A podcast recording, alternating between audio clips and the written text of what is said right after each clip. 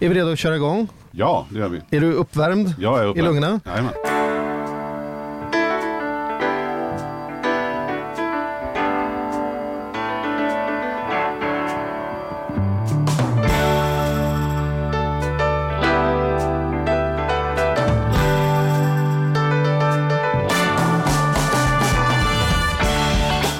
Välkommen till Ekonomi på riktigt med Charlie och Mattias. En podd om ekonomi i samarbete med Hemverket.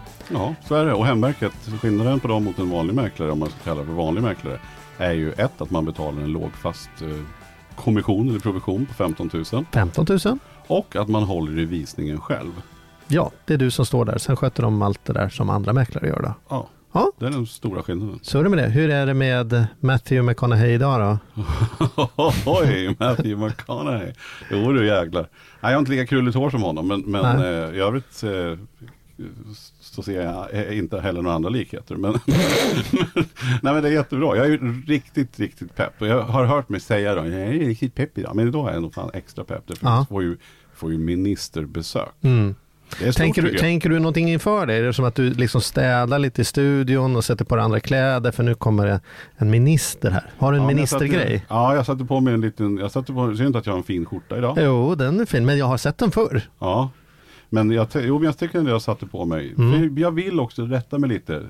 Jag tycker att det är stort att vi får en minister. Ja, Och han är ju också sådär nu, just Per är ju en av de här mycket välklädda Eh, ministrarna. just det. Mm. Eh, och som alltid är väldigt snygg i kostym och skjorta och slips och sådär. Så att, Mm. eh, du ska väl respektera det. Men du kör i miljö, eller du har ju Partipiskt miljöpartist koftan på mig idag.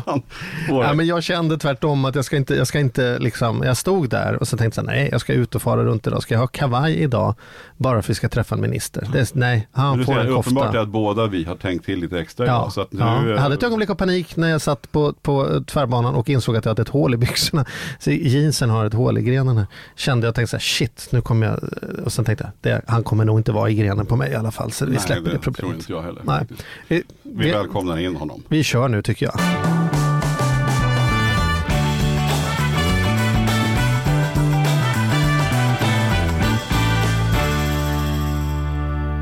Ja, men då välkomnar vi in finansmarknads-, konsument och biträdande finansminister Per Bolund. Tack så jättemycket. Trevligt att vara här. Långt Tack. visitkort det där du. Ja, verkligen. Det är Men- bland- de längsta rätt? i, i regeringen. Ja, jag tyckte så? du träffade faktiskt på pricken. Ja, det är så. Ja. Men vad betyder, alltså att du är finansmarknads och konsumentminister, det är väl så här, den officiella titeln. Men biträdande finansminister, vad betyder det? Ja, Det betyder ju att eh, jag eh, stiger in för Magdalena om hon har något annat åtagande och inte kan vara på regeringssammanträdet och dra sina ärenden. Och eh, också att vi tillsammans eh, arbetar fram regeringens budgetförslag. Och också tillsammans för diskussioner sen med Vänsterpartiet när vi eh, ska se till så att det finns stöd för regeringens budget också. Men betyder det att om det skulle hända något med henne, då är det du som hoppar in? Vad heter den Eh. tv-serien? Det ligger något på Netflix nu. Designated survivor. Ja, okej, är du liksom det. designated survivor? För att om något händer med henne, då vet man att då har vi någon som kan vara finansmarknad, eller finansminister imorgon. Så. Ja, men i så fall eh, i det akuta skedet. Annars så är det ju Socialdemokraterna som har den positionen. Så då kommer de nog vilja hitta någon som, som de tycker eh, kan göra ett bra jobb där. Ja, Ja, det tror jag. ja, Okej. ja, ja. Ja, men, ja, Då, är så. vi, då är vi överens om det. Du, jag tänker så här, du, du är, har ju varit politiker länge. Ja, just det. Eh, vi har ju lite samma bakgrund. Jag är från Vällingby, du är från Hässelby. Mm. Du är 71, jag är 74. Jag var väldigt mobbad i skolan, så vi pratade om det här innan. Du kanske, Ja. du kanske, du kanske mobbade mig. När jag, Nej, jag tror att jag var nog också mer i din position i så fall. i var det så? Ja. Du, Mm. du var inte den var inte coolaste den grabben som- i skolan? Nej, det kan man nog inte säga faktiskt. Nej. Mm. Men det finns, det finns några rykten som säger att du var så här, lite långhårig och lite rockare åt det hållet. Stämmer det? Ja, men jag hade ju en fas där efter gymnasiet när jag jobbade på restaurang och eh, men då, då far ju klädstilen all världens väg. så det, det är sköna minnen. Men apropå klädstil då, så, så känner jag så här, du är ju inte den typiska miljöpartisten om man nu ska, om man tänker 90-talet, kanske en bit in på 20, då Mm. var det ju liksom kofta och ulltofflor och sådär. Du är ju liksom snobben i gänget. eller? Ja, just det. Men jag tycker, att det är, jag tycker att det är roligt med kläder och jag tycker också att det är ju ett förtroendeuppdrag som, som jag har. Och då tycker jag man ska också liksom klä sig lite så, så att man inger förtroende och visar på att man tar det på av allra största allvar. Och Sen tror jag väldigt mycket också på det där med att, eh, jag tror det var Maria Wetterstrand som sa att det går att vara mycket mer radikal i kostym än vad det går att göra i, i, i kofta och eh, näbbstövlar. Mm. Eh, så att, jag tror att det kanske också är lättare att få igenom bra politik om man tar ner trösklarna lite grann. Men, men det är ju hur andra uppfattar dig. Märker du någon skillnad? Att du själv blir annorlunda? För det kan jag märka att jag blir annorlunda beroende på vad jag har på mig. Ja, just det. Om jag ska ringa människor kan jag ändå sätta på mig kostym även om det är ingen som kommer se det. Men på något sätt känner Precis. jag att jag har en annan Ja, men det, är nog, det ligger nog någonting i det. Um, det finns ju de som säger att uh, slipsen är ett verktyg för att skära av blodflödet från hjärtat till hjärnan. Uh, ah, det, det, är ju lite tråkig ah, tolkning ah, av det. det. Ah, men uh, jag ser det nog som att, ja, men jag tror att det, det ger ju liksom en, um, man kan vara lite stringent och jag tror att det också, liksom, man, man skärper upp sig lite grann kanske.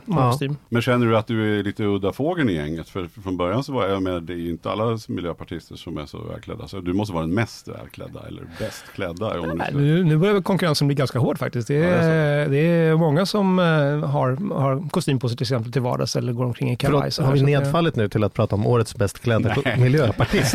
Nej, vi släpper det.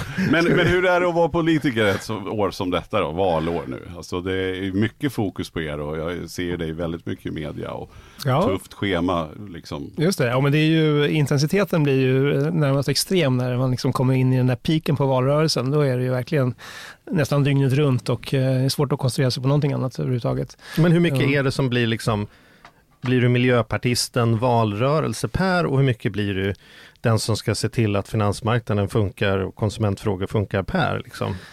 Liksom, ja. hur, hur, hur, finns det någon överenskommelse kring mm. det där som säger mm. så här, hur mycket får man missköta sitt jobb för att man har en fritidssysselsättning som handlar om att man ska bli omvald. Liksom. Ja, just det. Ja, det, är det är klart att som minister så har man ju uppdraget ända tills eh, svenska folket säger någonting annat. Så att, eh, blir det ett annat eh, valresultat än, än det jag vill se den 9 september, ja, då kommer det ju vara någon annan regering som tar över ansvaret. Men fram tills dess så är det klart att händer någonting allvarligt och akut på finansmarknaden, ja, men då är det jag som har det politiska ansvaret i Sverige. Men är det okej okay, mm. liksom att man förväntas, om man säger politiker emellan eller Stefan blir inte jättearg att du inte är på jobbet lika många timmar under det här året som du var första året, för det liksom ingår i Ja, där finns det ju en, en, förståelse och eh, så, så, måste det ju vara och så har det ju varit också för alla tidigare regeringar. Att, ja. Eh, man, man, eh, det är ju också så att fönstret för att genomföra politik konkret, det stängs ju lite grann här under våren. För då, riksdagen måste ju ha tid på sig att fatta de besluten som behövs och ska man då få saker att träda kraft innan, innan valet, ja då är det här någon gång i mars-april som, som vi måste leverera våra förslag från regeringen. För annars om du lägger förslag senare, då kommer de rösta om det efter valet Precis, då och då är risken att den som har din post och drar till tillbaka det i alla fall. Ja, visst, just det. Ja, då kan det ju vara en, en, helt annan eh, fördelning av mandat i riksdagen, det vet man inte. Men alltså, blir man så här, ni, ni står ju inför väldigt mycket tuffa beslut och det är många, jag tycker så fort man kommer upp, det var inte så länge sedan som ni presenterade budgeten till exempel och då säger ni någonting och då är det per automatik så ska det sågas. Det spelar inte så stor roll egentligen vad man skulle säga så finns det ett motstånd och folk hackar och bedöms. Och så här. Lär man sig att så här, kommer man in i från att börja i politiken så här, rinner det av en? Så här, man, eller? Ja, det där med att det kommer kritik vad man än gör, det är någonting som är en, en, en del av yrket, så det får man vänja sig vid. Eh, så är det bara. Mm. Men har det... du vänt, hur har det varit för dig då? Har du vänt över det? Jag hade nog eh, faktiskt för att vara ärlig lite svårt för det i början. Eh, jag eh, har ju min bakgrund innan jag kom in i politiken i, i forskning och där har man ju lite grann ett annat bemötande. Det är klart att man hela tiden granskar och kritiserar och, och ifrågasätter resultat och liknande. Men det finns ju en annan atmosfär ändå av att man, man bygger vidare på varandras arbete och man når någon slags liksom, konsensus. Man kommer överens om det som är basfakta och sen så jobbar man vidare därifrån. I politiken kan det kännas som ibland att det är, Precis, allt ifrågasätts hela tiden. Sådär.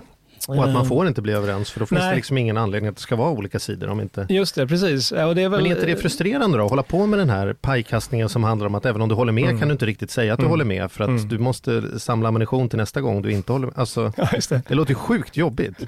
Ja, men lite frustrerande kan det faktiskt vara för det är väl, eh, sätter man sig in i politik så kan man också lätt se att det finns ganska mycket som vi faktiskt är överens om. Eh, det är ganska stora delar av till exempel en budget som det inte är någon som vill göra förändringar i. Men vi brukar alltid hålla på att prata om bara de sista 10 procenten där vi tycker olika och det är där man lägger allt fokus och pratar hela tiden om. Um, så att uh, alltså egentligen det är ju ganska mycket om man jämför en budget som lades under den förra regeringen med en budget som läggs nu så är det ju väldigt stora delar av det som är ganska lika. Mm. Men sen är det klart att det är ju uh, hur man väljer sen att prioritera om det finns pengar över, ska vi då använda det för att sänka skatter eller ska vi använda det för att göra investeringar i att bygga eh, nya lösningar för samhället? Där finns det ju skiljelinjer i svensk politik som ändå är ganska stora skulle jag säga. Mm. Jag, jag, tänker på det här, jag, jag, blev intervjuad för ett tag sedan i en podd som hette Statsminister för en dag. Och det kom ut nu i veckan. Och då, min linje där var att jag tänkte att politiker är ett ganska, ett ganska udda yrke på det sättet att det har gått eh, misstroendet eller, eller föraktet eller så här, snacket på gatan har gått så långt så att det är liksom meriterande att inte vara meriterad. Och det är ganska unikt, för ingen säger så här, jag ska byta badrum i, i, i villan i Älvsjö, så säger du ska välja in det. Jag tar in en förskollärare, någon som kommer helt fritänkande och inte en del av den där badrumsetablissemanget. Liksom. Är du med? Så ja, tänker jag så här, Donald Trump säger, bra vi tar någon mm. som inte vet hur man bygger badrum. Han kommer bygga badrum säkert på ett mycket effektivare och billigare och smartare sätt. Är inte det ganska ja. märkligt ändå? Att, vad säger det om, om ditt skrå eller liksom de som har kommit före dig? Att man ja, hellre tar någon som inte vet vad man ja. sysslar med än någon som fortsätter syssla med det som har sysslats med. Ja, men det borde ni ha något är... krismöten om, tänker jag. Liksom. ja. ja. men det, är väl, det har jag ju fått en, en, eh, stor respekt för såklart nu när jag jobbar med politik, att det är ju i viss mån ett, ett, ett, ett yrke kan man säga. Det är någonting som man, man behöver lära sig hur det fungerar och hur man ska göra, jobba bäst för att få resultat helt enkelt. Precis som man måste göra om man är snickare eller förskollärare för den delen. Men eh, jag tycker ju att det är bra i Sverige att vi kan vara politiker med många olika bakgrunder. Man kan komma och ha varit lärare eller varit kock eller varit miljöforskare innan. Eh, det finns ju en del andra länder där man i princip måste ha gått på ett specifikt eh, universitet för att ens kunna mm, komma in och vara med och styra. Eh, och det är ju en situation som jag inte tycker är särskilt bra. Utan jag tycker att mångfald faktiskt förbättrar svensk politik. Mm. Vi är väldigt sugna att gå in, vi måste ju prata, vi måste ju gå in och prata här nu om, om ekonomin såklart. Men bara, jag tänker innan dess, bara en, en så här, privat, kan man Särskilt nu då i en sån här valår. Kan du, kan du liksom släppa grejerna när du kommer hem, tända grillen, ta en bärs? Eh, och, så här, eller har man en ständig jour där man måste liksom Alltså ju, som minister så är det ju eh, så att man, man är aldrig ledig, utan mm. man eh, är, måste alltid vara beredd att, eh, att göra jobbet om det behövs. Mm. Men hur är det då med sambo och barn och, och hur är det för dem att, att ha någon som är liksom pappa och partner lite i mm. andra mm. hand? Det är som så här, jag är här om inte det ringer, då är jag, då är jag inte här. Det är det som är spelets regler. Det, det tror jag min son hade haft väldigt svårt att tugga i sig. Liksom, att jag är din pappa, om inte Mattias ringer, då är jag Precis, då, då, är det något annat som gäller. ja men eller hur, ja, det måste men... ju vara en lite märklig situation om, när man har familj. Liksom. Det är det absolut, så det är ju, det är ju en unik situation och det är ju ett, ett helt unik, en helt unik position i, i Sverige att vara minister. Det finns ju ingenting som går att jämföra med det, så är det. Uh, och det, är ju, uh, det bygger någonstans på också att det är under en begränsad tid, uh, att man man faktiskt eh, kan, kan eh, låta det ta så mycket plats i ens mm. liv som det ändå gör. Mm. Men ehm, det är ju, eh, trots allt så är det faktiskt så att eh, de flesta eh, dagarna så är det inte kris och eh, det är ingenting som håller på att gå under i Sverige eller i världen. Och det gör ju att man faktiskt kan också just koppla av och ta den där bärsen och ägna sig åt familjen.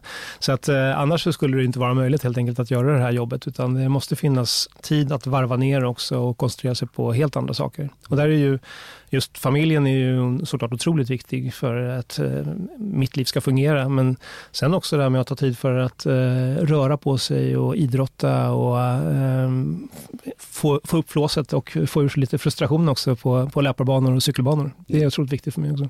Jag tycker det är svårt att inte ta med mig jobbet hem, som att jag grubblar vi har problem på den där avdelningen eller du vet så här, hur ska vi göra med det där och kommer vi få in pengar i emissionen där, ska vi öppna ett nytt konto? Och så, så här, du vet, den ligger och tänker på de sakerna på kvällarna. Mm. Och då är det ändå bara skitsaker på ett sätt. sätt. I liksom sammanhanget av Sverige är det ju ingen som bryr sig om mina lilla bolag finns eller inte. Det är, det är några människors brödföda det handlar om och sådana saker. Mm. Men jag tänker för dig och för ministrar och sådana saker, det måste ju verkligen vara så här att man sitter där och har möten om, ska, ska, ska vi göra det här, kommer det göra att, att, att folk har jobb eller inte har jobb? Ska det att folk får gå från hus och hem kortsiktigt därför mm. att vi får en mer hälsosam mm. bostadsmarknad långsiktigt? Mm. Ja men då var mötet slut då. Ja men mm. du Let's Dance, hur går det, hur, går det där i år? Liksom, så här, hur vart det? Har vi köpt nya overaller till ungarna eller Alltså det finns liksom en absurd... Ja. Ja finns det något trick? Har ni något så här när ni pratar om hur man inte blir utbränd i liksom pressgrejen? Där, liksom? Ja, just det. Nej, men det är klart att det är ju eh, det är, det är viktigt att hela tiden påminna sig om precis det du pratar om, att eh, de beslut som vi fattar har väldigt stor påverkan på många människor i vårt land och eh, också på eh, en framtida ekonomisk utveckling till exempel. Eh, och det gör ju att man, man får ju inte ta de här liksom, diskussionerna och besluten lättvindigt och bara liksom rafsa av dem och koncentrera sig på fikapausen efteråt. Mm. Utan det här är ju verkligen ett jobb som man måste ta på extremt stort allvar. Sen är det ju väldigt tur att, att man inte heller agerar helt som eh, solospelare eh, som minister. Dels så jobbar vi ju tillsammans i regeringen men sen har vi ju en fantastisk kår av tjänstemän som hjälper oss i att göra alla de här analyserna och komma med förslag. Både våra politiska tjänstemän, vår stab som hjälper oss att genomföra men sen också hela regeringskansliet som ju är tusentals eh, av de bästa experterna i, i Sverige. Så det är någon som har tänkt en del så de värsta alternativen är liksom redan bort? Precis, ja, men vi är genom de processerna som vi har där vi också har en, en det som kallas för beredning där man skickar ut ut alla förslagen till alla departement och får liksom den, den eh, allsynen på de här förslagen gör ju också att eh, de förslagen som vi kommer fram med oftast är väl förankrade och därmed också fungerar. Och det tycker jag ju är en, en tradition som är väldigt viktig att hålla fast vid. Så det inte blir någon, någon bygger en mur mellan Sverige och Norge? Och Nej, det, det vore lite tråkigt om man bara kan liksom fatta den typen av beslut och, och lättvindigt. Ja. Men hur, hur, hur, är, hur är ekonomin med att vara minister? Löneförhandlar du Liksom, har alla ministrar samma lön eller är det någon färdig lista? Eller? Ja, statsministern har ju eh, såklart han har ett större ansvar än vi andra så han har ju lite högre lönenivå. Men annars så är det samma lön för alla och eh, det sätts ju av en, en fristående nämnd så att det, vi förhandlar inte fram våra egna löner. Mm. Um, och det tror jag också är, är rimligt. Menar, vi har ju olika ansvarsområden men uh, arbetssituationen är ju densamma uh, och vi har samma ansvar att vara tillgängliga för att uh, kunna fatta beslut när det behövs. Men finns det då, men, men det måste ändå vara olika på olika ministrar. En del ser man ju hela tiden och man tänker att de har jätteviktiga frågor och andra känner man så här, fan räkmacka, ska han ha lika mycket semester och tjäna lika mycket som jag? Sen sitter han som lite så här, ja, nu ska jag inte nämna någon minister här, det vore kanske ofint. Men, skabelt. Ja, ja, men jag bara tänker att det finns ju mer liv och död frågor och mindre liv och död frågor liksom. Jag tycker ju att eh, i grunden så har vi ju en, en eh, väldigt bra eh, ersättning som ministrar. Så att jag tycker att det är, jag tycker att alla ministrar gör ju ett viktigt jobb och är, är väldigt bra i sina roller. Ehm, och det kräver mycket av alla som är ministrar i, i en regering. Det är inget jobb som någon kan göra med vänsterhanden bara, utan det kräver hårt arbete. Hur är det med de här, jag tänker så här med, med alla skandaler med kvitton och så här. Är, är man verkligen på tå nu? Alltså, här, lämnar du in, är du noga med vilka kvitton eller tjänsteresor? Eller? Vad, fan, vad tror du han ska svara på det? Nej, jag smyger med en Toblerone ibland och tänker så här, det kan Nej, men är det någonting du, så har man det med sig? Alltså är det så här, tänker man, oh, vänta nu, kan jag dra den här? Eller nu ska jag ut och käka lunch, får jag ta kostnaden? Eller? Ja, just det. Ja, det jag kan ju säga att jag slirar inte med, med avdragen direkt, utan det är, där har man ju lärt sig läxan av en del andra misstag som andra har begått tidigare. Så mm. att, eh, det... Men är inte det konstigt att det görs misstag? Mm. Och man, för man måste ju veta att man är påpassad. Ja, man ja. tjänar jättemycket pengar, det ska inte spela någon just. roll med någon tävlingshens eller något. Mm. Det, alltså, det verkar ju som nästan, mm. alltså för mig är det fascinerande att de, av alla människor, så, så du måste ju vetat att Expressen skulle gå igenom det här. Det, det måste ha varit, det måste ha varit, eller, vad är det som gör, tror du, att man liksom gör den där Ja, det är en bra fråga. Vad tror du Mattias? Det är en tokig fråga som ja, men vad tror du? men jag vet, är det någon sån här liksom maktkorrumperad? Men jag det, det är ju samma inom näringslivet så häpnar man ju hela ja. tiden. Alltså, ja. Man måste ju förstå ja. att man är påpassad. Och, och men det är väl, jag tror att det vet ju ni också som jobbar med, med ekonomi, att vi människor, vi är ju också privatpersoner och vi agerar ju eh, ibland inte rationellt. Mm. Jag tror att eh, när vi agerar som, som enskilda konsumenter, alla vi tre, så kan man titta tillbaka och tänka att hur tänkte jag här egentligen? Jag håller på och sliter livet ur mig för att tjäna de där tioöringarna på att köpa eh, tomatburkarna på rätt affär eh, och sen så spenderar jag pengarna på någonting som är helt idiotiskt i andra ändan. Mm. Det är tyvärr inte så att vi alltid är rationella som ekonomiska individer eh, mm. och det kan ju också gälla ibland när man eh, fattar den här typen av beslut. Man, kanske då har någon, någon, har sett en möjlighet att eh, göra någonting som man kan eh, sänka sina kostnader lite grann med, tänker att det går nog hem eller sådär. Men eh, Erfarenheten är just att eh, särskilt i, i, dagens värld när allting är transparent och eh, man kan ju räkna kallt med att det man gör kommer att eh, synas och märkas mm. så är det ju bara, tycker jag också, eh, dumt att, att försöka chansa eller något sånt där. Det finns ju ingen, mm. ingen anledning till det. Nej, ingen vinning det. Så du låter någon dubbelkolla självdeklarationen innan du lämnar in den? Och så, har jag tänkt rätt här? Liksom? Ja, jag eh, kör den enklaste varianten och eh, skickar in det via appen okay. på mobilen. Just det, just det. Ja, det, ja, det får som det. Amorteringskravet slogs ju, eh, kom ju här för inte så länge sedan. Eh, vad, vad, tycker du om det? Varför ska Finansinspektionen driva igen det? Varför kommer inte det från politiskt håll? Ja, det är ju till och med två amorteringskrav. Det var ju ett eh, först som eh, var lite bredare som handlade om att man inte får låna för mycket i förhållande till, till bostadens kostnad. Eh, sen gjorde vi ju ett skärpt eh, amorteringskrav som handlar om att man inte heller ska kunna låna för mycket i förhållande till sin inkomst. Eh, och det är ju egentligen två skyddsvallar som handlar om att eh, det är en utsatt situation att vara väldigt skuldsatt i vårt samhälle. Eh, oftast går det bra så länge allting löper på som det ska men drabbas man av en sjukdom eller blir av med jobbet eller en skilsmässa eller för den skull om vi hamnar i en finanskris då kan det bli en väldigt snabbt förändrad situation och många människor kan just hamna i en, en ganska miserabel situation. Så att eh, där eh, var det ju viktigt att se till så att vi nu faktiskt får en amorteringskultur där det är naturligt att betala tillbaka på sina lån också, inte bara ta lån och ha kvar dem för evigt. Men vissa har ju framhållit att det här är ju lite att gå, gå över ån efter vatten, att gå via, via Finansinspektionen för att lägga sådana här saker. Hade politikerna kunnat hitta mer enighet så hade man kunnat titta på andra lösningar där man mm. hade kanske lite tydligare styr upp. Håller du med mm. om att det är lite som att okej, okay, nu kommer vi inte framåt det här hållet, då provar vi från ett annat håll. Här, liksom. Man kan säga att det finns ju ett, ett delat ansvar. Vi har ju fortfarande eh, i våra händer i regeringen stora frågor som påverkar hushållens ekonomi. Då pratar vi ju om hela skattesystemet till exempel och, och, den typen och även olika former av stöd som, som vi kan inrätta. Eh, men eh, däremot så har ju alla länder någon form av ansvarig myndighet för eh, makroekonomi och makrotillsyn, det vill säga att, att bygga stabilitet och eh, göra vad vi kan för att undvika finanskriser. Eh, I Sverige är det Finansinspektionen, i andra länder kan det vara centralbanken som har det ansvaret. Men eh, där är det ju väldigt viktigt att man har eh, experter som klarar av att följa utvecklingen och också förutse risker och komma med förslag på hur vi kan möta dem. Det är ju jag har ju såklart stor respekt för, för politiker i och med att jag är politiker själv. Men man kan säga att ett problem som vi har är ju ofta att det är svårt att vara långsiktig. Det är svårt att ta ett pris här och nu för någonting som får effekt först om kanske fem år eller tio år. Varför är det, det lättare... svårt? Man tänker om det är någon som ska göra det så är det väl ni som ska ja, göra det? Ja, jag tycker också det. När det fungerar som bäst så, så, lyckas vi med det också. Eh, jag tycker att vi har till exempel eh, nu klubbat en klimatlag som kommer att få stora effekter långsiktigt. Det är väl ett exempel på att ibland så, så går det.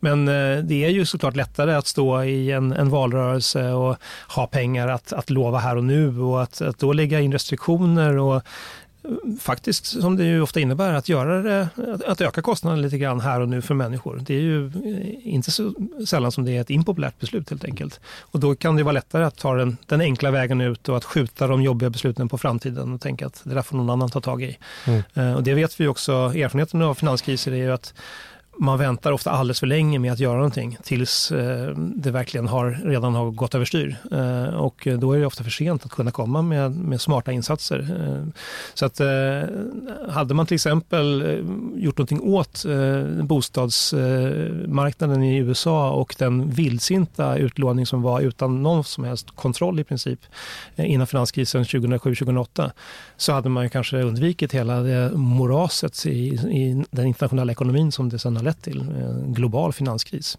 Men grundproblemet här är ju att, att svenska konsumenter, tänker jag, inte har den affärsmässiga mogenheten att belåna sig på den nivån som de långsiktigt vet att de har råd med. Mm. Man, man, man, betalar, man, man, man bjuder mer på en mm. bostadsrätt i Stockholm än vad man egentligen borde bjuda och det gör att alla priser rusar, mm. rusar iväg mer än de borde. Och sen om priserna skulle gå ner eller man blir av med jobbet eller någonting och så blir vi oroliga mm. som samhälle för att det här mm. är farligt med tanke på utvecklingen. Då tänker man ju att ett, ett sätt att göra de reglerna gör nu är så här, då får man inte låna mer på bostaden så här.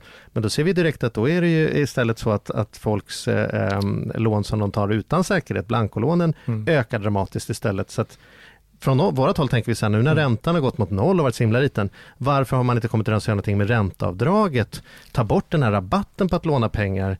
Eh, mm. det, det, det, från vårat håll tänker man att det vore väl det rimligaste att prutta av den med ett par procent per år nu, nu när det inte slår så hårt på hushållen. Nej, det tycker jag är en, en väldigt bra fråga eh, och jag tycker också att det känns som en ganska naturlig eh, sak att göra. Eh, det, det är ju nu som hushållen faktiskt har kapacitet att, att kunna klara av en sån förändring i sin ekonomi. Eh, om vi kommer tillbaka till ett läge där vi har höga räntor, då kommer ju effekten bli eh, mycket större. Men ehm, det är väl ett exempel på tyvärr det som jag pratade om, att det är ibland svårt att fatta beslut som, som påverkar människors ekonomi kortsiktigt, även om vi egentligen vet att långsiktigt så är det rätt sak att göra.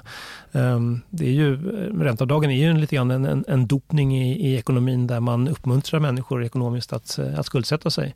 Och när vi nu har en situation med väldigt hög skuldsättning i Sverige, både om man jämför med hur det varit historiskt men också om man jämför med andra länder, så kan man verkligen ifrågasätta om det är rätt sak att använda eh, våra gemensamma pengar till. Men det låter lite grann som du tycker där. Du, mm. Det låter som att du tycker att ränteavdragen borde ta mm.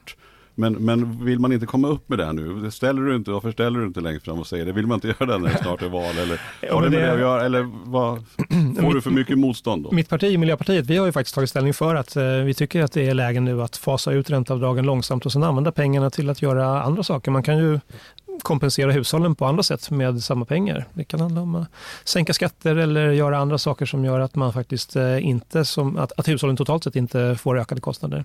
Men eh, där är väl min uppfattning att det finns en, en rädsla eh, och då handlar det framförallt om de två stora partierna i svensk politik. Att man inte vågar eh, riskera att hamna i en konflikt med stora väljargrupper.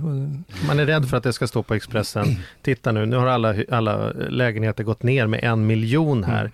Nu har Svea förlorat en miljon och Jan har förlorat mm. en miljon och Lasse har förlorat en miljon och det är det här beslutets fel. Sen säger man inte jippi, nu kan äntligen unga människor komma in på bostadsmarknaden igen. Alltså, vet, någonstans Problemet är ju inte att priserna skulle gå ner en miljon, problemet är att de skulle inte betalt en miljon från början. Nej, Men det har man inte lust att ta ansvar Nej. för. Utan då, då, och sen hamnar vi i en sån här liksom people pleaser. Är inte det liksom läskigt att man du vet att det är rätt och jag vet att det är rätt och andra vet att det är rätt och säkert vet om att det är rätt också. Men man gör ja. det inte för att man tror inte att vanligt folk kommer förstå att det är rätt. Liksom. Jo, det är liksom väl lite, politik, politikens mm, nötkärna på något mm. sätt. Ja, och det är ju en, en, sårbarhet kan man säga som vi har i våra demokratiska system. Det är väl också en erfarenhet som det finns ganska mycket belägg för att när man gör en förändring så är det ofta de som eh, upplever sig förlora på det som får en väldigt stark röst och är väldigt högljudda och får medias uppmärksamhet medan de ofta ganska många som, som vinner på politiken och framförallt om det är människor i framtiden som kanske tjänar på det, då är, finns det ingen som kan applådera helt enkelt. Utan, mm. Eh, det gör ju att det ofta blir en ganska stor snedvridning, eh, att man just, det blir bara fokus på de eventuellt kortsiktiga negativa effekterna och eh, det pratas ingenting om positiva slutsatser i slutändan. Så nej, det är väl, jag tyckte vi konsumenter eller vi som var väldigt kortsiktiga. Att man liksom det där, nej men det där, oj då får jag mm. mindre, då, det, nej det där vill vi inte ha. Liksom. Det måste ju mm. vara ett, ett märkligt spel ändå, som du säger, att man, det vore bättre över tid för mm. alla mm. någonstans. Men man vill inte ta frågan. Hur, ja, är, det, hur, hur är det med fastighetsavgiften då? Bara kom in på den också. Mm. Det är också en, en liten så här, het potatis, eller man kan ju diskutera kring. Eh, vad tycker du om den? Ja, det är väl också ett sånt exempel där många ekonomer säger att det är en, en som man brukar kalla det för en bra skattebas att använda sig av. Men eh, där ju eh, politikens villkor är ju också att eh, man måste på något sätt ha eh, folkets förståelse för reformer och eh, där eh, finns det inte någon, eh, någon eh, vilja eller någon förståelse för att göra några förändringar. Det var ju när man ska liksom göra en förändring eh, som upplevs gå tillbaka till någonting som har funnits tidigare så tittar man ju ofta på också de negativa aspekterna och det är ganska tydligt att det ändå fanns negativa delar i fastighetsskatten som det såg ut tidigare människor kände att det var svårt att förstå, eh, svårt att förutse vilken skatt man skulle betala. Det var liksom någonting som kom eh, ovanifrån, man kunde inte påverka det själv och liknande. Ehm, och det tycker jag någonstans att man måste ha respekt för. Ehm, så att, eh, Men är det, rimligt om man har en villa för 3 miljoner eller en villa för 40 miljoner att man betalar lika mycket i skatt? Det är konstigt, man har ett tak, om taket ligger så lågt nästan ingen funktion. Det är nästan en avgift då. Liksom. Ja, det är en, en, en avgift. Ja. Eh, det är en konstruktion som den förra regeringen inrättade och som egentligen bara ligger kvar nu. Det är därför det inte heter fastighetsskatt längre. jo, men ja, ska man ta, alltså, mm. Det är likadant jag tänker när, jag, när vi, Primus skulle gå, gå, börja gå på förskola, då var också någon sån här, alltså det här är maxtaket för hur mycket man ska tjäna, maxtaxa för att betala. Mm. Och då är vi så här, men shit vad lågt maxtaxa var. Jag förstår att fattiga familjer som har det tufft, ensamstående föräldrar, jag menar inte att de ska betala mer, men så här, jag hade mm. kunnat betala tusen till i månaden utan problem och då var inte jag ens i de åren speciellt förmögen. Tänk att det hade kunnat gå till att det istället fanns blöjor så jag slipper bära dit blöjor själv när de ska byta blöjor på mitt barn eller lämna mer frukt för att de inte får ihop som barnbidraget, vilka som behöver alla få samma barnbidrag. Ja, det finns olika. Men, mm. men vad tycker du om fastighetsavgiften då? Eller ja. vad är din inställning till den? Om du nu, Hur kan nu, vi nu får bättre? inte du bestämma själv i alla fall. Men här får de bestämma Men här får bestämma. får jag bestämma själv. Ja. Nej, jag tycker ju att eh, det, eh, vi har inga förslag på att eh, göra några förändringar. Det är ingenting som ingår i det som vi kommer gå till val på. Och det verkar ju finnas en väldigt bred samsyn i svensk politik. Det är väl egentligen bara Vänsterpartiet tror jag som har förslag på att faktiskt göra förändringar i, i fastighetsskatten. Ehm, däremot så tror jag väl att hamnar vi i en situation där vi ska göra en större översyn av hela skattesystemet så kommer säkert den här frågan att, att finnas med på bordet. Och kommer vara en diskussion. Kan vi använda den skattebasen för att istället göra annan nytta i ekonomin? Men eh, det tror jag, då måste man ju göra ett ganska stort analysarbete innan man är framme med en sån lösning. Du tror att det kommer låta annorlunda i slutet på september med både ränteavdrag och fastighetsavgiften? Kommer det, kommer det låta annat när, i slutet på september, ja, i oktober efter valet? När man inte behöver bry sig vad folk när säger. När man har fyra år på sig att se till att det här blev. Ja, men jag tror ju att eh, fastighetsavgiften eh, tror jag inte att det kommer att bli några eh, förändringar av. Däremot tror jag att ränteavdragen eh, har jag svårt att se att man inte skulle göra någon förändring av under nästa mandatperiod. Det är ju, förutom att det då eh, är ett, ett, en möjlighet nu när räntorna är låga så vet vi också att om man inte gör någonting åt det och räntorna stiger väldigt mycket då kommer ju kostnaden för staten att skjuta i höjden. Det kommer kosta enormt mycket pengar eh, och de pengarna tror jag att det är faktiskt lätt att se att de kunde användas smartare. Mm. Och då den här, jag vill bara kolla för som slutkläm på den här delen, bara just med de här blankolånen då, men nu gör man amorteringskravet och sen kanske det har ju ökat med de här blankolånen, man, man finansierar det på annat sätt. Vilket vi tycker är förjävligt. Vi hatar de här mm. blankolånen och de mest kortsiktiga grejerna. Vad, det har ju tagit tid, det känns inte som det har hänt så mm. mycket. Från, från här, att man har gått in och gör mm. någonting från staten. Sms-lån och ja, smålån. Det, det har ju vi pratat om i fan alldeles mm. många år. Mm. Vad, håller du, men jag förstår att det håller på att hända mm. någonting, eller? Vad? Ja men absolut. Det är, väl, det är viktigt att komma ihåg också att även om blankolånen ökar så är det från en väldigt låg nivå. Så det är en väldigt liten andel av de svenska folkens skulder som, som är blankolån, utan det mesta är kopplat till bostaden. Däremot så ska man ju fortsätta att följa och det är ju ingen anledning att slå sig till ro bara därför. Utan... Men en av anledningarna till det är ju att fastighetspriserna har stigit så mycket så man kunnat växlat över blankolånen till bolån. Så vi vet ju inte hur mycket av de faktiska bolånen som har gått till bilar och sommarstugor. Nej, just det. Det är ju också konsumtionslån och liknande som ja. man använder för att, att, att göra snabba, eh, ja. snabba affärer och köpa det man vill ha. Ehm, men det är ju också välkänt att det är en, en stor risk eh, och att det är många som knuffas över i överskuldsättning genom de här sista eh, lånen som ofta är på absurt höga räntenivåer också. Mm. Men där eh, tar vi nu tag i den frågan, äntligen skulle jag säga, för det har tagit alldeles för lång tid. Men eh, vi eh, inför ju nu en ny reglering där vi sätter ett räntetak, så man får inte ta ut mer än 50 procents ränta, vilket ju är en väldigt stor minskning från ibland som 1000 procent som man kan ta på den här typen av lån. Men hur kan det ens vara att man sätter taket på 50 här pratade vi om maxtak på fastighetsavgifter mm. som är löjligt lågt och här är det mm. ändå löjligt högt. Det är 50% på maxtak. Ja. ja. men det är ju för att de här lånen också ofta är på väldigt kort tid eh, och då kan ju eh, det bli eh, den typen av nivåer. Men det är ju ungefär den reglering som man har haft när man till exempel har infört räntetak i Finland och liknande. Så det är ju för att, och det visar ju också de utredningar som, som har gjorts, att ibland så har vi faktiskt behov av att mm. kunna göra den här typen av lån. Ibland så hamnar man i smeten helt enkelt och allting går fel samtidigt. Och då kan kan det faktiskt behövas att kunna ta den här typen av lån kortsiktigt för att klara av en svacka.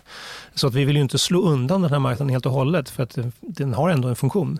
Men däremot så måste den vara under rimliga villkor. Eh, förutom räntetaket så inför vi också ett kostnadstak. Eh, förut har det varit så att man får liksom avgift på avgift på avgift och sen till slut så har den vuxit upp till en, en enorm summa som man inte kan kontrollera längre. Nu säger vi att man får inte ta ut mera eh, avgifter och mer kostnad än det som man redan har lånat, så det får inte bli mer än dubbelt så mycket totalt sett. Eh, och vi reglerar också nu marknadsföringen. Ibland i de här eh, erbjudandena låter det som att det är gratis att låna någon har till och med pratat om att man bygger upp en buffert i sin ekonomi genom Mm. att ta ett sånt här lån. Mm. Det är ju en abs- absurd påstående. Det är ju helt en, en ren lögn skulle jag säga. Så att eh, den, den vildsinta marknadsföringen, där måste man nu vara måttfull när man, när man marknadsför istället för som det har sett ut hittills. Jag var en naiv nog när det här började, när du och jag började jobba med de här frågorna, att tänka att här skulle ockerprincipen kliva in, att det skulle räknas som Mm. ocker, men det har ju inte funkat alls. Nej, nej den har ju, där har man ju prövat det eh, juridiskt om det går att använda ockerlagstiftningen och det har visat sig att det inte funkar. Eh, Och det är just för att eh, när man tar till exempel ett, ett lån på väldigt kort löptid så bedöms det inte som, som ocker att ta ut de här höga räntenivåerna. Så att det är ju anpassat av dels lånets storlek men sen också hur lång tid man, man lånar på helt enkelt. Eh, Men det har gjort att vi har ju istället valt att använda en annan lagstiftning som, som kommer att få väldigt stor positiv effekt. Vi kommer slå, slå ut de som helt enkelt är oseriösa och bara försöker sko sig på, på människor som har hamnat i olycka. För jag påstår att många av de här har ju verkligen gjort så att de har skott sig på Mm. folks misär. Liksom. Ja. Jag, träffar många av de här eh, snabblånegivarna och det är bara, man bara märker att det är så som Mm. händer. Men Mm. det är ju jättebra, men är det här också en sån typisk politisk att, att, det har tagit så lång tid? Jag hyllar att det här händer och jag tycker det är Mm. jättebra. Men Mm. det är ju lite, det har ju tagit ganska lång tid. Ja. Är det mycket, är det mycket att driva igenom? Ska man få med majoritet? Är det, vad är det som gör att det tar sån tid? Det kan ju, eh, kan ju villigt erkänna att ibland är det ju väldigt frustrerande i eh, politik eh, att det tar lång tid att genomföra saker. Ska vi genomföra en ny lag till exempel, då måste vi först eh, tillsätta en utredning, hitta en utredare, ge dem direktiv och det måste fattas beslut och sen måste de jobba i ett och ett halvt år. Sen ska man ta hand om det, skicka det på remiss eh, i tre månader, ta in remissynpunkterna, göra en analys och sen göra om det till lagrådsremiss och sen en proposition och sen hamnar det på riksdagens bord. Så det handlar ju om ett, ett par år eh, för att komma från start till mål helt enkelt. Det är ju frustrerande när man ser att det behövs snabba beslut. Å andra sidan så är det ju väldigt bra för att vi ser att svenska lagar håller en ett väldigt hög nivå på kvalitet.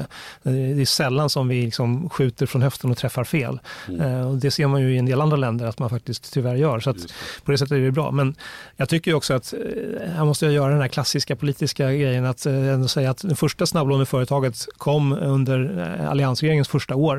Det var då de kom in på den svenska marknaden. Sen tog det åtta år och man gjorde ingenting för att motverka den utvecklingen. Eh, det tycker jag ju eh, var fel. Den borde ha agerat mycket tidigare. Du, apropå saker vi borde agerat på eh, tidigare, eller saker som tar tid. Rättsskyddet för, på bostadsrättsmarknaden, apropå tickande bomber. Man behöver inte vara så insatt för att se att när det gäller nyproduktion på bostadsrätter så pågår alla möjliga saker. Det är fiffel med andelstal och det är eh, avskrivningar som ligger på en helt orimlig plan där man tänker att en liksom, koddosa till dörren ska hålla i 120 år och det ena dummare än det andra.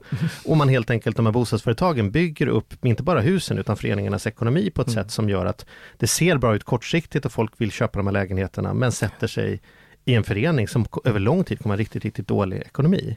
Det problemet antar jag liksom ändå är känt och det har gjorts utredningar grejer, men Mm. det verkar inte hända någonting. Nu ligger den på is och, och vad vad är det som gör? Är vi, är vi rädda för byggbolagens maktfaktor här eller varför stärker vi inte konsumentskyddet på Ja, det, det gör vi faktiskt på, på, när det gäller just eh, finans, den finansiella delen av, av eh, bostadsfinansiering. Eh, så vi har en ny bolånelag som just ställer mycket högre krav på att informera om alla delar av den ekonomiska affären. Inte bara själva lånets kostnader utan också just kostnaderna för, för, att, för boendet och för föreningens kostnader också. Och också de risker som det medför. Man, det är ju ofta en ganska hög del av belåningen som ligger i föreningen men som man själv såklart har ansvar för om det skulle gå eh, åt fanders. Så att eh, här behöver vi ju som, som aktörer, som konsumenter på finansmarknaden få mycket bättre muskler. Och det får vi ju genom att få bättre information också så att vi kan fatta välgrundade beslut. Men är det så enkelt som att vi kan säga det så här, det här handlar om att folk som går på visning måste bli bättre på att läsa årsredovisningar. Så ser ju inte verkligheten ut. Man tänker att de som ändå skapar de här föreningarna, Mm. jag var ju mäklare på den tiden Mm. vi tog av ränteavdraget, för, som, eller eh, räntesubventionen som fanns för bostadsrättsföreningar. Och såg hur det slog för en del föreningar som var högt belånade. Mm. Det gick ju, Mm. det var en katastrof för en del föreningar jag var ute i. Där helt plötsligt, man köpt en lägenhet för 800 000 som nu var värd 50 000 och Mm. de har gått från månadsavgift på 4 000 till 18 000. Det var ju så här, det var ju konkurs va? Mm. Och jag upplever att mycket av de föreningar som byggs nu håller nästan på att bygga in den typen av konkurs i sin egen verksamhet utan att det sker någon lagförändring. Därför man ha, sätter inte av pengar mm. till långsiktiga underhåll. Och, och, och, man får, jag har suttit i tillräckligt många bostadsrättsföreningsstyrelser för att veta man får inte igenom det från föreningens sida sen heller. Grannarna vill till varje pris hålla ner avgiften och skiter mm. i att huset förfaller. Apropå att vi skjuter det på nästa fyra år. Ja, Här borde det göra någonting mm. tycker jag. Och jag vet att ni har tyckt det också, för det har ändå mm. satts igång utredningar och jobbats mm. en massa, men sen händer ingenting. Liksom. Det där är ju, Tyck något om det Per. Eh, det, det, där ligger ju lite utanför min portfölj. Det är justitiedepartementet som håller i den typen av, av lagstiftning, civilrättslig lagstiftning. Så det, men det är ändå en konsumenträttsfråga? Har, i, i, ja, absolut, det är ju en, den största affären som vi gör ofta som, som konsumenter när vi köper en bostad. Eh, och då är det ju såklart otroligt viktigt att vi också eh, har ett, ett skydd. Att vi inte ger oss in i affärer som kanske funkar för stunden men som drar med sig enormt stora risker. Och där tycker jag också att just eh, amorteringskravet är ju ett sätt att vara lite, vad kallar man för, paternalistisk. Eh, det är lätt, det vet ju jag också när jag har agerat som bostadsköpare, man har in en, en budgivning och man vill så gärna ha den här lägenheten, så, så går man högre än vad man hade tänkt från början och vad man egentligen hade satt som gräns och så tar man på sig för stora kostnader och skulder och sen så den dagen som det händer någonting negativt så är, riskerar man ju verkligen eh, att sitta i smeten enormt långsiktigt. Vi har ju fortfarande människor som är överskuldsatta sedan 90-talskrisen i Sverige.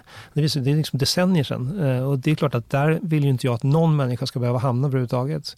Och genom att nu ändå människor måste amortera och därmed bygga upp en buffert i sin ekonomi så skyddar vi faktiskt människor från att eh, hamna i den situationen. Hur tänker du själv då? Är det nu, ja, men nu tjänar du bra. Är det lite grann att, nej men nu frugan, nu vill vi passa på att amortera lite hårdare nu. Eller vi vill hålla ner kostnaderna. Eller liksom, hur, hur, hur tänker du? Alltså hur tycker du folk ska tänka?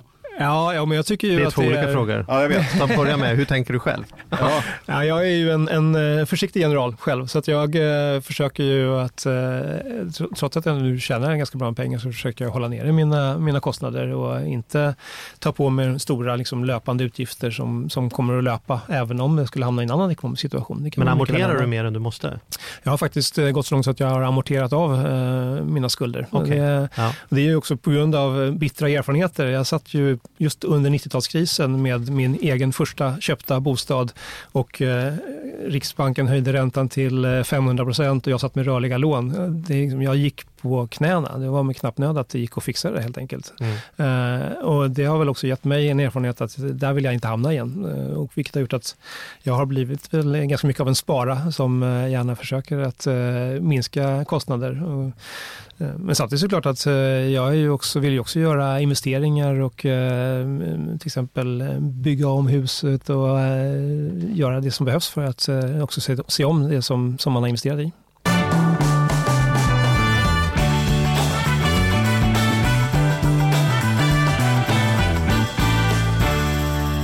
vi prata om pensioner tycker du Mattias? Ja, det tycker jag. Det gör vi. Vi pratar om pensioner. Ja. Shoot.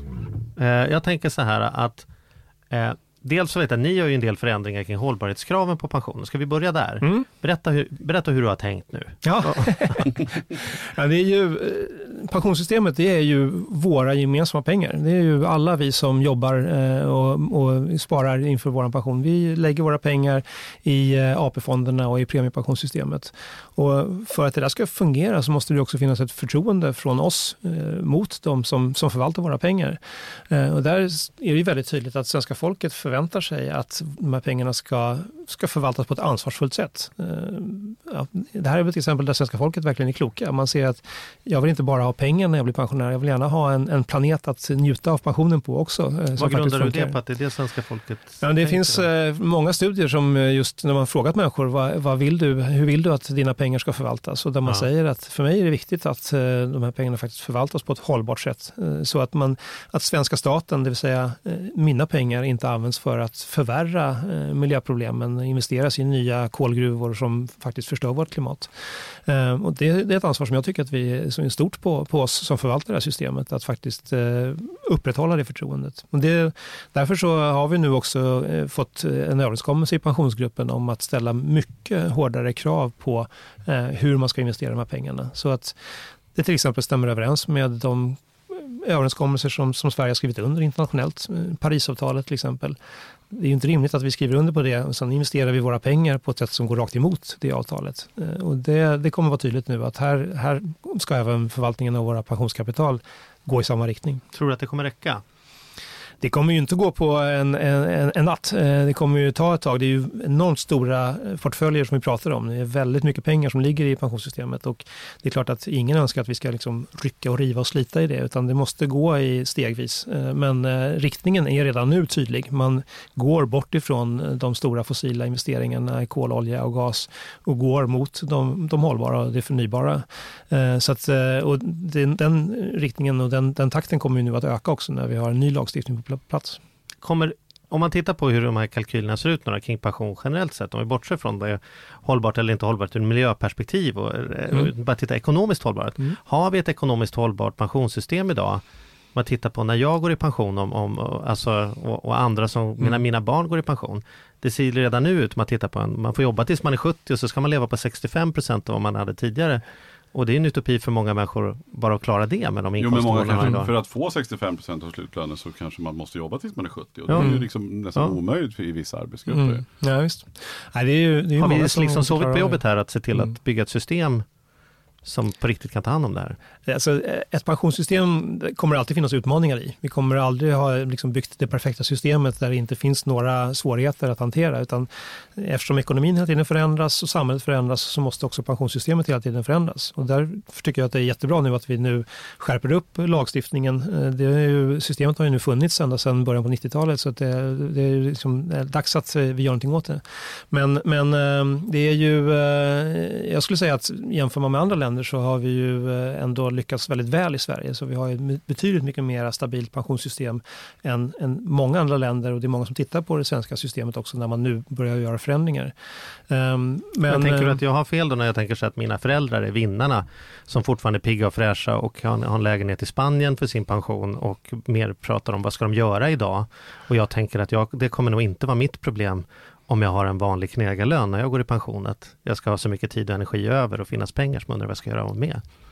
Det Nej, känns ju inte som att vi går samma ljusa tid till mötes, eller är jag dystopisk ja. där tycker du? Ja, det är ju, tyvärr så är inte det där den enda bilden. Det finns ju också eh, människor som är i pension idag som har en enormt eh, liten ersättning mm. och som ju, eh, det är svårt att förstå hur man ens klarar av att få, få plus och minus gå ihop och många klarar ju inte det helt enkelt. Och där är, ju, är jag ju väldigt glad över att vi också lyckats komma överens om att vi ska höja garantipensionerna för den gruppen som faktiskt har bland de, bland de sämsta ekonomin i, bland alla grupper i Sverige. Mm. Ehm, men ehm, Eh, samtidigt så finns det ju, precis som du säger, också pensionärer idag som har väldigt gott ställt om man jämför med eh, hur det har sett ut historiskt. Eh, men det är ju många saker som påverkar vilken pension vi kommer att ha när vi går i pension. Framförallt så är det ju hur arbetsmarknaden utvecklas i Sverige, hur många som faktiskt jobbar. Det är ju inte så att vi sätter av pengar och att de pengarna sen ligger på ett konto och ska sen betala ut våra pensioner, utan vi betalar ju till de som har gått i pension idag, medan de som ska jobba i framtiden kommer att betala våra pensioner. Så att det handlar ju väldigt mycket också om att bygga upp en robust, stabil ekonomi som klarar av att också betala ut pensioner. Och sen har vi ju då... Men finns det ingen oro för den liksom pyramidspelet som bygger på att det måste komma in nya hela tiden för att annars så spricker systemet?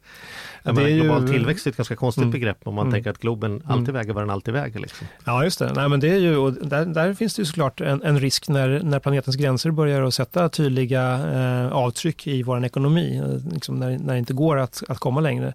Eh, och det är väl därför som vi kämpar så hårt med att nu bygga en, en ekonomi som faktiskt är långsiktigt hållbar. Eh, vi njuter ju av ett fantastiskt välstånd eh, i, i Sverige och i västvärlden idag. Ska vi ge en chans för eh, både barn och barnbarn att kunna eh, njuta av samma välstånd och också för oss själva när vi går i pension, då är det ju väldigt tydligt att vi måste göra förändringar. Men jag är helt övertygad om att det går att bygga en ekonomi som ger minst samma levnadsstandard som idag fast den faktiskt sker på ett sätt som är långsiktigt hållbart, som även många generationer framåt kan fungera. Det vart ju nya regler om flygskatt. Just det. Hur har det mottagits? Det var ju en hel del debatt innan kan man lugnt säga. Ehm, sen har det blivit väldigt stilla och tyst efter att flygskatten infördes. Det lät ju där som att eh, hela Sverige skulle gå under och samhället skulle sluta fungera. Nu har vi ju... Det låter lite bitter här Per. ja men det var ju faktiskt, det, det, ibland glömmer man snabbt, men det var ju så att eh, oppositionen hotade med att fälla hela regeringen för att vi ville införa en, en avgift där flyget också får betala för den klimatpåverkan man har. Och det tror jag att människor kommer nog att, att sitta i framtiden och skaka på huvudet åt. Eh, hur tänkte man egentligen när man, när man agerade så? Men eh, nu har vi flygskatten på plats och det innebär ju att flyget nu äntligen faktiskt får betala för den klimatpåverkan som vi orsakar. Om jag tankar en liter bensin i min bil och åker till Göteborg, då får jag betala ett par hundra spänn för den klimatpåverkan jag orsakar. Eh, på flyget har jag inte behövt betala en krona tidigare. Nu får man faktiskt stå för en del av kostnaden där också. Och vad, gör, vad blir skillnaden då? Kommer folk att flyga mindre eller kommer, vad använder man pengarna till? Vad, vad liksom? Det blir ju, det jämnar ju ut spelplanen mellan olika transportslag såklart. Mm. Det, är ju, det blir en skillnad jämfört med att ta tåget så att några kommer ju känna att det här är en morot att faktiskt använda något, något smartare transportslag. Mm. Um, Men blir det så? För så mycket mm. är det ju inte. Mm. Jag kommer ihåg när man införde trängselskatter i mm. Stockholm och sen trodde man att det skulle vara bara till tomt med bilar på stan. Det tog några veckor sedan var folk sa ja, ja, jag får väl betala det där och så kör folk lika mycket i alla fall. Typ. Fast, eh, det stämmer faktiskt inte om man tittar på statistiken. Det är ju, men, um... men mina anekdotiska bevis för, från att ha åkt Nej, men det, är ju, trafik. Eh, det är faktiskt tvärtom. Att, ofta blir vi överraskade över hur även ganska små ekonomiska mm. påtryckningar kan få ganska stora beteendeeffekter. Trängselskatten, där håller jag i grunden med dig om att de, de tiorna är det ganska många som skulle ha råd att betala för att köra in. Mm. Men eh, det ger en, liksom en, en, impuls att börja fundera över sina körvanor och ja, men det kanske inte är så långt till tunnelbanestationen. Jag kanske skulle pröva det och sen så hittar man ett nytt transportmönster istället. Och det har gjort att eh, fortfarande så är ju trafiknivåerna eh, betydligt under vad de var innan trängselskatten infördes. Du har ju blivit en helt annan liksom, konsument av transport, Mattias. Mattias är elcykelfrälst. Ah, ja, fantastiskt. Ja, men precis. Det, för då kan man ju komma till möten utan att vara alldeles svettig. Jag, ja. jag kan ju slå ett slag för att man borde cykla och röra på sig. Men ja. man får ju ändå röra sig. Men jag tycker mm. det är jättebra. Mm. Eh, alltså ett sätt att man kan ta, ja, men jag, ja, men jag cyklar överallt hela tiden. Ja. Men ska vi klara de här koldioxidutsläppskraven och det, de förbättringar måste göra, mm. då är det ju sånt. Mm. Mer cykel, mindre flyg. Kanske inte just flyg och cykel i samma resa man byter. men, men liksom. det, det, tar ett tag att flyga till Thailand, eller cykla till Thailand. Ja, precis. Men, men, men, men eh, liksom, er, er, ni jobbar ju ändå aktivt med de här frågorna. Mm. Alltså, elcyklar är ju mm. subventionerat nu mm. Och sådana saker, sol, solpaneler och laddstolpar och grejer. Liksom. Ja, men det är ju för att också, eh, vi vet ju att väldigt många människor vill göra en insats. Eh, det känns inte riktigt bra i magen att känna att man är en del av problemet, utan man, man vill någonstans vara en del av lösningen. Och genom att då sänka trösklarna, att eh, göra det överkomligt, att faktiskt eh, pröva ett nytt transportslag eller att investera i att producera egen el, eh, så ger man människor makten att kunna vara med och påverka världens framtid. Och det är ju, just elcykeln är ju eh, ganska fantastiskt att det finns väldigt tydliga forskningsresultat på att det faktiskt ersätter bilen. Människor mm. Eh, prövar, man använder det helt enkelt för att transportera sig och får kondition, bättre luftmiljö i innerstäderna och dessutom bra klimatpåverkan. Mm. Men görs det tillräckligt från politiskt håll? Eller vad ser du? Vad skulle man, hjälp oss att måla. Vad kan man göra? Ja, vad görs och vad kan man göra för att om vi tänker att politiker ibland tänker kortsiktigt och inte vågar fatta rätt beslut mm. för att det påverkar vad folk tycker om dem imorgon. Snacka ja. om att det är så för oss privatpersoner då, som i teorin jättegärna skulle bygga ut tunnelbanan men den får inte gå förbi min villaträdgård i alla fall. Det är liksom... Just det. Nej, men det är ju klart att eh, det är en, en, utmaning och det är ofta så känner vi också som, som privatpersoner låsta i det samhället som vi har idag. Eh, det, det, är svårt att eh, liksom fantisera ihop hur man kan leva 100% hållbart när vi ändå har de transportlösningar som vi har byggt upp under årtionden och de energilösningar och liknande. Ehm, så där gäller det ju att också skapa de, de långsiktiga förutsättningarna. Men eh, jag tror att det blir tydligare för fler och fler att eh, övergången till eh, ett, ett hållbart samhälle och en hållbar ekonomi inte är ett steg tillbaka. Det handlar inte om att vi ska leva sämre eller avstå från sånt som vi tycker om. Utan det handlar faktiskt om att göra saker smartare. Och att i slutändan så kan man bli vinnare på, på flera sätt. Man eh, får både lite frisk luft och motion när man tar sig till jobbet samtidigt som man faktiskt eh, gör sitt för att rädda världen. Men alltså vi svenskar har, har ju då i, i genomsnitt ett utsläpp på 11 ton koldioxid när vi egentligen borde ligga på 2.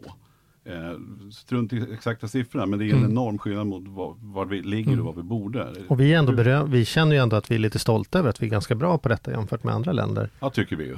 Liksom. Ja, men, men, vi är ju det lite dryga när vi pratar med amerikaner om hur mycket miljömedvetna vi är. Liksom. men hur ska vi komma dit då? Alltså, hur ska vi komma ner från 11 till 2? Och framförallt vad kan du göra för Mm, att se just till det. att det blir så? Ja, men det är väl, eh, där drar vi vårt strå till stacken och ser till så att eh, det som är eh, långsiktigt hållbart också blir det som blir ekonomiskt rationellt. Det är smarta att göra helt enkelt. Ehm, Och det är ju, när man säger 11 ton, då är ju våra konsumtionsbaserade utsläpp, det vill säga den, den effekten som vi har som konsumenter. Tittar man på det, de utsläpp som vi har inom landet så är de på ungefär halva den nivån. Mm. Och där är ju Sverige verkligen ett föredöme. Vi har kommit väldigt långt om man jämför med andra. Men vi är inte framme än, utan det behövs eh, fortfarande mycket som ska göras. Men så, Ehm, jag förstår, du menar att som mm. land har vi kommit längre än vad vi har kommit som folk? Ja, det kan man nog säga. Konsumenterna ligger liksom efter här. Mm. Ja, vi eh, köper ju väldigt mycket varor eh, från andra delar av världen där man fortfarande har eh, till exempel kolkraft, vilket vi ju inte har i princip i Sverige längre. Ehm, och, så att, så att vår konsumtion har betydligt större miljöpåverkan och det sker ju i hela världen runt om på, på planeten mm, än vad våra eh, aktiviteter i landet faktiskt ger. Men jag tycker det är svårt att veta man, som, som konsument, vad ska man göra då? Alltså vad, vad, vad är hållbara val? Det är klart att om någon frågar mig så här, vill du leva lite mer hållbar? Ja, det vill jag Mm. jättegärna göra. Ja, nu har jag en elcykel. Liksom. Men, Ja, Men det är ju svårt, står Ja, man där en bra början tycker ja, jag. men mer då? Vad ska man göra mer som Ja konsument? men du och jag pratade om detta, bara man är en matvaruaffär, det är så så här, ska jag köpa sparris, ska jag köpa holländsk sparris då, eller ska, som är från ett växthus, så så här, Ja. nej vänta den här måste jag gå, okej den har flugit hit, alltså hur fan ska jag som konsument lista Ja, ut vad som är jag bäst? köpa, Jag, eller, precis, ska jag köpa ekologisk Ja. holländsk sparris eller ska Ja. jag köpa svensk icke-ekologisk? Ja, nu var det skitmånga Ja. frågor. Nu tar vi en fråga i taget. ja men det är själva fenomenet, Ja, det är ska jag byta ut alla mina fönster till treglasfönster? Mm. Ja det minskar Mm. elförbrukningen, Mm. men å andra sidan så är det en otrolig klimatpåverkan att tillverka Mm. de här fönstren, alltså Mm. livscykeltänk och så vidare. Det är ju skitsvårt, om vi är dåliga som svenska konsumenter så är det väl också för att man ska ställa lite press på det, att det, det är fortfarande jävligt svårt att lista ut Absolut. vad som är bra och inte bra miljömässigt. Eh, Jag håller bara med. Jag, jag står ju precis i samma val eh, när jag agerar som konsument också och tycker också att det är, svårt, även om jag nu har jobbat med miljöfrågor jättelänge. Och Det måste ni ha någon nyhetsbrev på Miljöpartiet, rätt sparris och sånt just det. måste ju Gör så här, rätt och felbrevet. Nej, men det är faktiskt, vi kan vara osams även om det, Okej. om vad som är den bästa vägen framåt.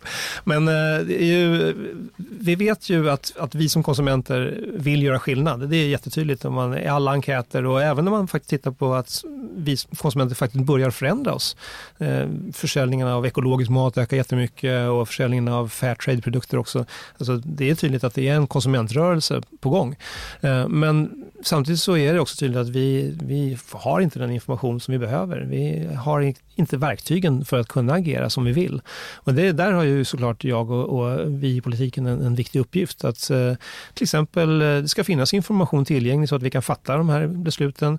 Vi ska kunna få vägledning. Eh, nu har vi till exempel eh, sajten Hallå konsument som ju kan hjälpa oss när vi har de här svåra frågorna om, om, om vår konsumtion i bred bemärkelse.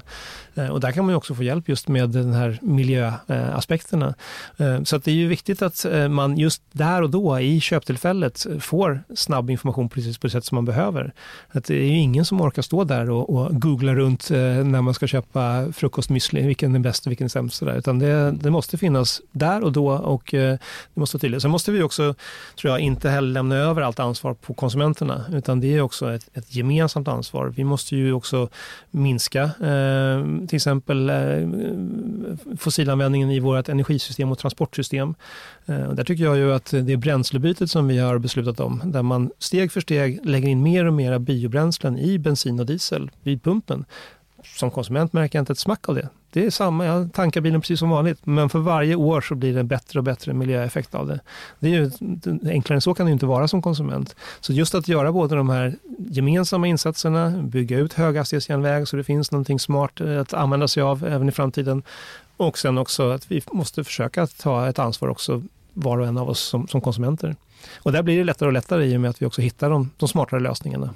Så du säger att hela lösningen ligger inte i att vi ska bli mer informerade med ännu flera krav och fairtrade och, och liksom symboler, utan det liksom finns en sida som säger att vi ska också plocka bort de sämsta alternativen eller promota de bästa alternativen rent ekonomiskt också. Eller, liksom, eller är vi överinformerade men underinsatta? Eller liksom så här, vad, Ja, men det är ju, jag tycker ju att eh, vi, vi, måste jobba med, med många olika vägar samtidigt. Eh, alltså informationen, inte minst för att vi ska slippa känna oss så frustrerade som konsumenter. Att eh, vi ändå ska känna att vi har faktiskt makt att fatta kloka beslut. Eh, och där behöver jag och eh, tror jag många andra konsumenter få bättre, bättre information och kunskap. Till exempel när jag eh, köper eh, lunch på krogen. Det, ju, det händer ju nästan aldrig att man får reda på var köttet kommer ifrån. När jag går i matbutiken så står det tydligt vilket land som, som köttet kommer ifrån. Varför ska det vara så? Det finns ju ingen anledning att jag inte ska kunna få veta det även på restaurang. Ehm, och där, på så sätt tror jag att vi kan jobba mer och mer för att faktiskt vi ska kunna fatta kloka beslut. Men den viktigaste insatsen skulle jag säga, det är ju att vi eh, fattar beslut gemensamt och bygger upp eh, hållbara energisystem, hållbara transportsystem som gör att vi kan göra ungefär samma sak som vi gör idag som konsumenter, men att det faktiskt blir med den nyaste, smartaste tekniken. Men som subventioner av elcykeln till exempel, det är, det är ju tydlig signal att det här är någonting, folk hajar ju till. Mm. Det står massor om det och alla, och jag hade köpt elcykel för två år sedan, så inte för det. Men, fick, men du, in, fick du ingen subvention? Nej, jag var inte, var, nej, jag fick ju inte det. Men jag var ju lite är det något du kan fixa nej, men, nu? Nej, men det är en tydlig signal från, från myndigheten, liksom, från, mm. från våran över, mm. att så här, det här är någonting man ska mm. satsa på. Jag ser också i parkeringsgaraget där jag faktiskt har min bil då, men, men jag har en, en Jaha, nu kommer det fram. Det finns en bil ja, i alla fall. Jag har en hybrid. En, en men, men alltså där har elstolpar fullt i ja. bottenvåningen. Liksom på där. Och det är också en signal. Någonstans, ja. mm. Mm. Kan, skulle man göra mer i butiken känner du? Att de här varorna borde vara liksom till och med billigare än mm. de där? Eller vad, liksom, man, man vill väl kanske få lite signaler för det är ju ja. svårt som konsument att veta ja. hur man ska göra. Liksom. Visst. Ja, men visst, och särskilt när man ja, till exempel eh, har köpt någon elpryl som, som pajar och så går man till butiken och säger kan ni reparera den här åt mig? Och så säger de att nej men det lönar sig inte, släng den och köp en ny istället. Det är verkligen en, en motstridig signal, för vi vet ju någonstans att så kan man ju inte göra och, och, vara hållbar. Men det är det ekonomin säger åt oss att göra. Och där är det ju just att eh, vi har till exempel infört nu en halverad moms på reparationstjänster. Eh, så när man reparerar sina kläder eller sina skor eller sin cykel så, så betalar man bara hälften så mycket moms som förut.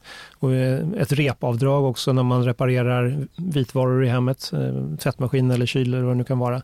Hur funkar det? Eh, det har jag missat helt helt. Ja, det innebär att man 50 av, av arbetskostnaden, och det är ju det mesta när man just gör en reparation, eh, får man dra av eh, på skatten. Så det, det, då blir det en rejält lägre prislapp för att faktiskt eh, fixa det. Är som rot fast på kylen istället för på... Precis, för att eh, reparera och hålla dem gående längre och då minskar vi ju vår klimatpåverkan rejält. Men tror vi att det, för det finns ju nästan inte ens ett kylskåpsreparatör liksom, kan inte vara, de måste ju vara satta på Sono i någon bur. Det kan inte finnas många exemplar kvar i Sverige av kylskåpsreparatörer. Men nu kommer det. Vi tror att det, du kommer ja, få, absolut. det är en djurart det... som kommer att överleva. nu kommer den att återuppstå igen. Ja, ja, ja, men jag tror att det är ju, det är ju många av oss som någonstans känner att det skaver. Eh, mm. När man, liksom, säg bara magnetlisten på kylskåpsdörren pajar och så känner man att äh, det är ingen idé, det är liksom bättre att slänga och köpa mm. något helt nytt. Men samtidigt så vet vi någonstans att det är inte hållbart att göra så. Nu kan man få någon som kommer att fixa det där för en rimlig slant. skrivare ska vi inte smartare. prata om. Vill ja, köpa visst. ny skrivare än att köpa en ny toner. Ja, men precis. Ja, visst. Och det, är det har du kvar att läsa. men då en, en så här, också kanske jävligt tråkig fråga. Men jag tänker alla batterier nu, när det, mm. elcyklar och bilarna och allting. Någonstans så tar ju de där batterierna slut. Har vi någon plan för vad vi ska hantera dem där sen då? Ja absolut, det, är ju, det viktiga är ju att de resurserna som finns i, det är ju ofta jordartsmetaller som är ganska sällsynta och tar mycket energi att ta fram också. De måste ju återvinnas och se till så att man kan använda dem för nya batterier. Och eh, de, de eh, processerna är, de finns. Det finns, en, mm. finns en plan där. Absolut, det kommer att bli nya batterier ja. många år framöver.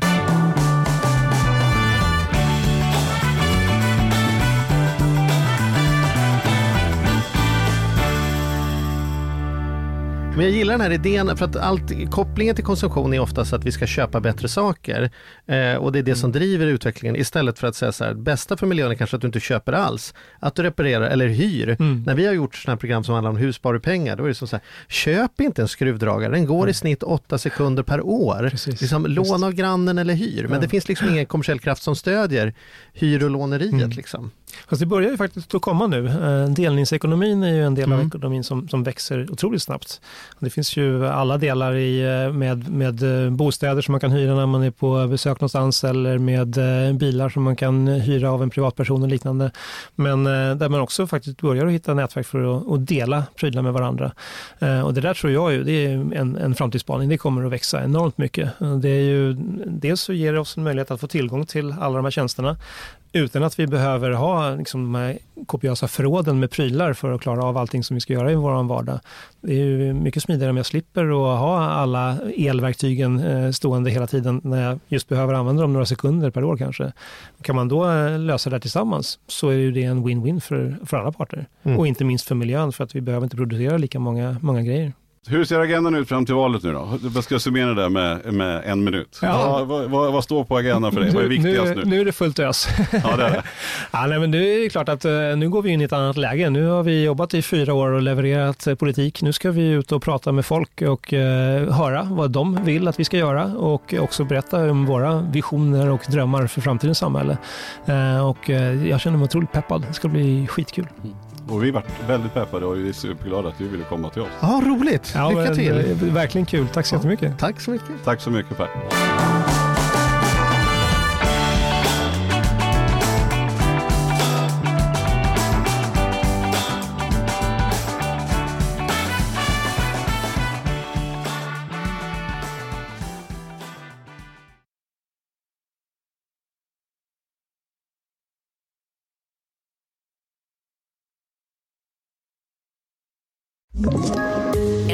Poddtips från Podplay.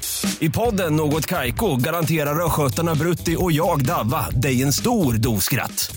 Där följer jag pladask för köttätandet igen. Man är lite som en jävla vampyr. Man har fått lite blodsmak och då måste man ha mer.